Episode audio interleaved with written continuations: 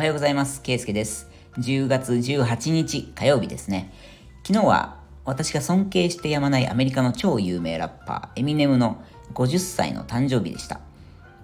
で、僕は高校生の時に彼のラップをずっと聞いて練習していてですね、そのラップの歌詞ってリリックって言うんですけど、丸暗記して授業中に自分の机に鉛筆で殴り書きをしてですね、でそれを授業が終わるまでに消しゴムで全部消すっていう謎の作業をしばらく繰り返していたような思い出がありますけども、でまた歌詞の内容があのひどいんですよね。あの放送禁止用語ばっかりで、でもまたそれが青春期の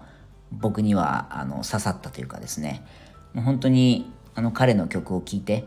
英語力が飛躍的に伸びたというのも紛れもない事実なので、その説は大変お世話になりましたとあの感謝を伝えたいと思います。ごじゅっさいということでお誕生日おめでとうございます。はい、さて、えー、だいにかいめのスタンド エフエム の配信です。私はイギリスの隣にありますアイルランドという国に現在移住してはちねんめということで、現地のテック企業の方でリモートワークのお仕事をしながら複数の副業を掛け持ちしていますというところで、前回のだいいっかいめの配信をですね、思ったよりも本当に多くの方に聞いていただけたようで嬉しかったです。ありがとうございました。はい、音声配信というのを全くやったことがなくて、とりあえず練習がてら収録してみてそのまま配信してしまったという感じだったので、今後ですね、機材をもう少し、えー、改善して音質をクリアにしたり、回数を重ねることで僕のこの喋り方もですね、もう少し聞きやすい話し方がだんだんできてくるのではないかと思っておりますので、これからもぜひよろしくお願いします。今回はですね、感謝する幸せとされる幸せ、海外旅行の醍醐味というテーマでお話ししたいと思っております。で、このチャンネルのタイトルでも記載している通り、僕はこれまでに約よんじゅっかこく、厳密にはさんじゅうきゅうなんですが、旅をしてきました。で、よんじゅっかこくまであとひとつとリーチがかかっているんですが、ちょっとコロナ禍でなかなか旅行に行けなかったというのもあって、まあ、約よんじゅっかこくということですね。で、えー、アジア、それから北米、ヨーロッパを中心にたくさん旅をしてきているわけなんですが、友人にこういう話をするとですね、海外旅行行きたいけど英語が喋れないとか、言葉が通じないの怖くないっていうことをよく言われることがあるんですよね。で、確かに土地勘もない場所で道に迷ったり、まあバスとか電車の乗車券の買い方がわからなかったり、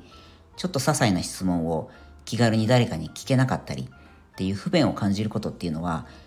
あの多々あります。でも言葉っていうのは人間同士が意思疎通を図る上での数あるツールのあくまで一つでしかなくて、僕たちはこう無意識のうちにアイコンタクトとか会釈とか、まあボディーランゲージみたいなものを巧みに使いこなして日常的に生活をしています。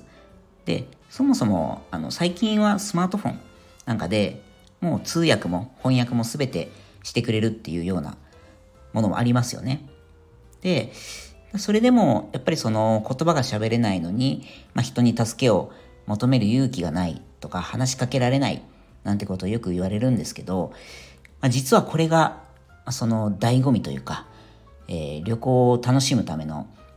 最もこう核となる部分でもあって、この勇気を出してあの人に話しかけてみるっていうここの殻を破れた瞬間に海外旅行ってめちゃくちゃ楽しめるようになります。例えばなんですけど、自分が本当に困っている時に誰かに助けてもらえたりとか、人の優しさに触れた時で心の底からその人の善意とか行為に感謝をするし、すごく幸せな気持ちになりませんか？日常生活で言うと、そのなかなか普段の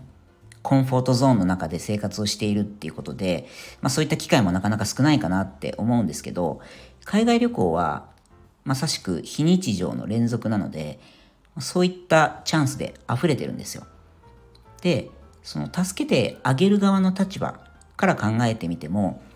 例えば、まあ、日本を旅行している外国人旅行者がいますと。で、その人が本当に困ってるっていう意思表示をこちらにしてきたときって、まあ、自分が英語不得意であっても、なんとか助けてあげたいなっていう気持ちにはなると思うんですよ。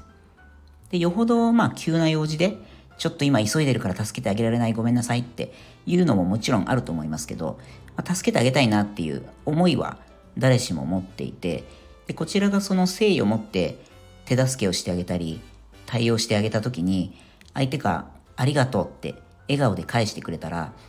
なんかちょっといいことしたなっていう気分になって、こちらも幸せな気持ちになるっていう経験、皆さんもきっとあると思うんですよね。で、私の場合は車椅子で生活しているので、旅行中でなくても人に助けを借りるシチュエーションで溢れています。例えば車に乗るとき、乗り降りのときは車椅子を畳んで誰かがトランクにその車椅子を積んでくれる。で、飲食店の入り口に階段があったら何人かの大人で車椅子を持ち上げてもらうとか、重たい扉があったら誰かに開けてもらう。で、急な上り坂で自力で登れない時とか、疲れてしまう時、誰かが車椅子を押してくれるとか。で、お買い物に行っても欲しい商品が陳列棚のすごく高いところにあって手が届かないいう時に誰かがそれを取ってくれたりとか、もう本当に上げ始めたらキリがないんですが、数えきれないぐらい周囲の人に常に助けられながら僕は生きてるなっていうことを日々感じながら生活をしています。で、これって一見すごく大変そうって思われるかもしれないんですけど、僕としてはこの人の優しさに日常的に触れるチャンスがあって、毎日ありがとうって誰かに感謝ができる、この人生って本当に幸せなんですよ。で、ちょっと話はそれますけど、あの幸せホルモンって聞いたことありますかね。あのセロトニンとかオキシトシンとかドーパミンとか、まあ、そういう脳内の 分, 分泌する、えー、ホルモンですね。これ聞きなじみある方もいらっしゃるかと思いますけど、その人に感謝をしたりとか、逆に感謝されることで幸せホルモンが分泌されるっていうのは科学的にも証明されていて、でそういう意味でも僕っていうのはむしろ人よりも幸せを感じられる機会に多く恵まれてるっていうふうに感じています。なので、もしこの放送を聞いていただいている方の中で、ありがとうって最近言ったり言われたりしてないなっていう方がいたら、海外旅行じゃなくてもいいです。海外旅行っていうのはあくまで非日常を自ら体験しに行って、その中で人との出会いとか感謝したりされたりっていう絶好の機会ですよっていうことでテーマにはしましたけども、日常生活の中でもそういうシチュエーション、実は身の回りにたくさんあると思います。助けを求める立場でも、逆に手を差し伸べる立場でも、どんどん勇気を出して声をかけてほしいです。で、困っていそうな人を見かけたら、おせっかいかなとか思わずにですね、大丈夫ですかとか、お手伝いしましょうかって言ってあげてみてください。僕は当然言うよりも言われる機会の方が多い立場なんですけど、これ言われた側はめちゃくちゃ嬉しいです。例えば、まあ、僕がちょっとした段差を車椅子で降りるときに、お手伝いしましょうか、近くの、まあ、人に声をかけてもらえたとして、で、たとえその時の僕の回答が、いや、これは自力で行けるので大丈夫ですだったとしても、その気にかけてくれたことってすごく嬉しいし、いつも感動するんですよ。で、もうなんて親切な人が世の中にはたくさんいるんだろうっていう本当に幸せな気持ちで一日を過ごせるんですね。だから僕はその声をかけてもらえた時はもう必ず笑顔でありがとうございますって全力で言うようにしています。もう感謝を伝えたくて仕方ないっていう気持ちになるので、はい。で、あとはですね、家族や友人みたいにこういつもそばにいてくれて、まあ当たり前すぎていちいちありがとうとかあまり言ったり言われたりしないよって、そういうこともよくあると思うんですけど、これも実はもったいないですよね。結局ありがとうって言う方も言われる方も嬉しいし、幸せな気持ちになれるんで、もうだったら照れずに、もったいぶらずに、どんどん感謝の気持ちを伝えた方がいいと思います。はい、ということで、えー、以上になります。今回も聞いていただいてありがとうございました。また感想などね、コメントをいただけたらとても嬉しいですし、えー、リスナーの方とどんどん交流も深めていきたいなと思っておりますので、今後ともよろしくお願いします。では次回の放送でまたお会いしましょう。さよなら。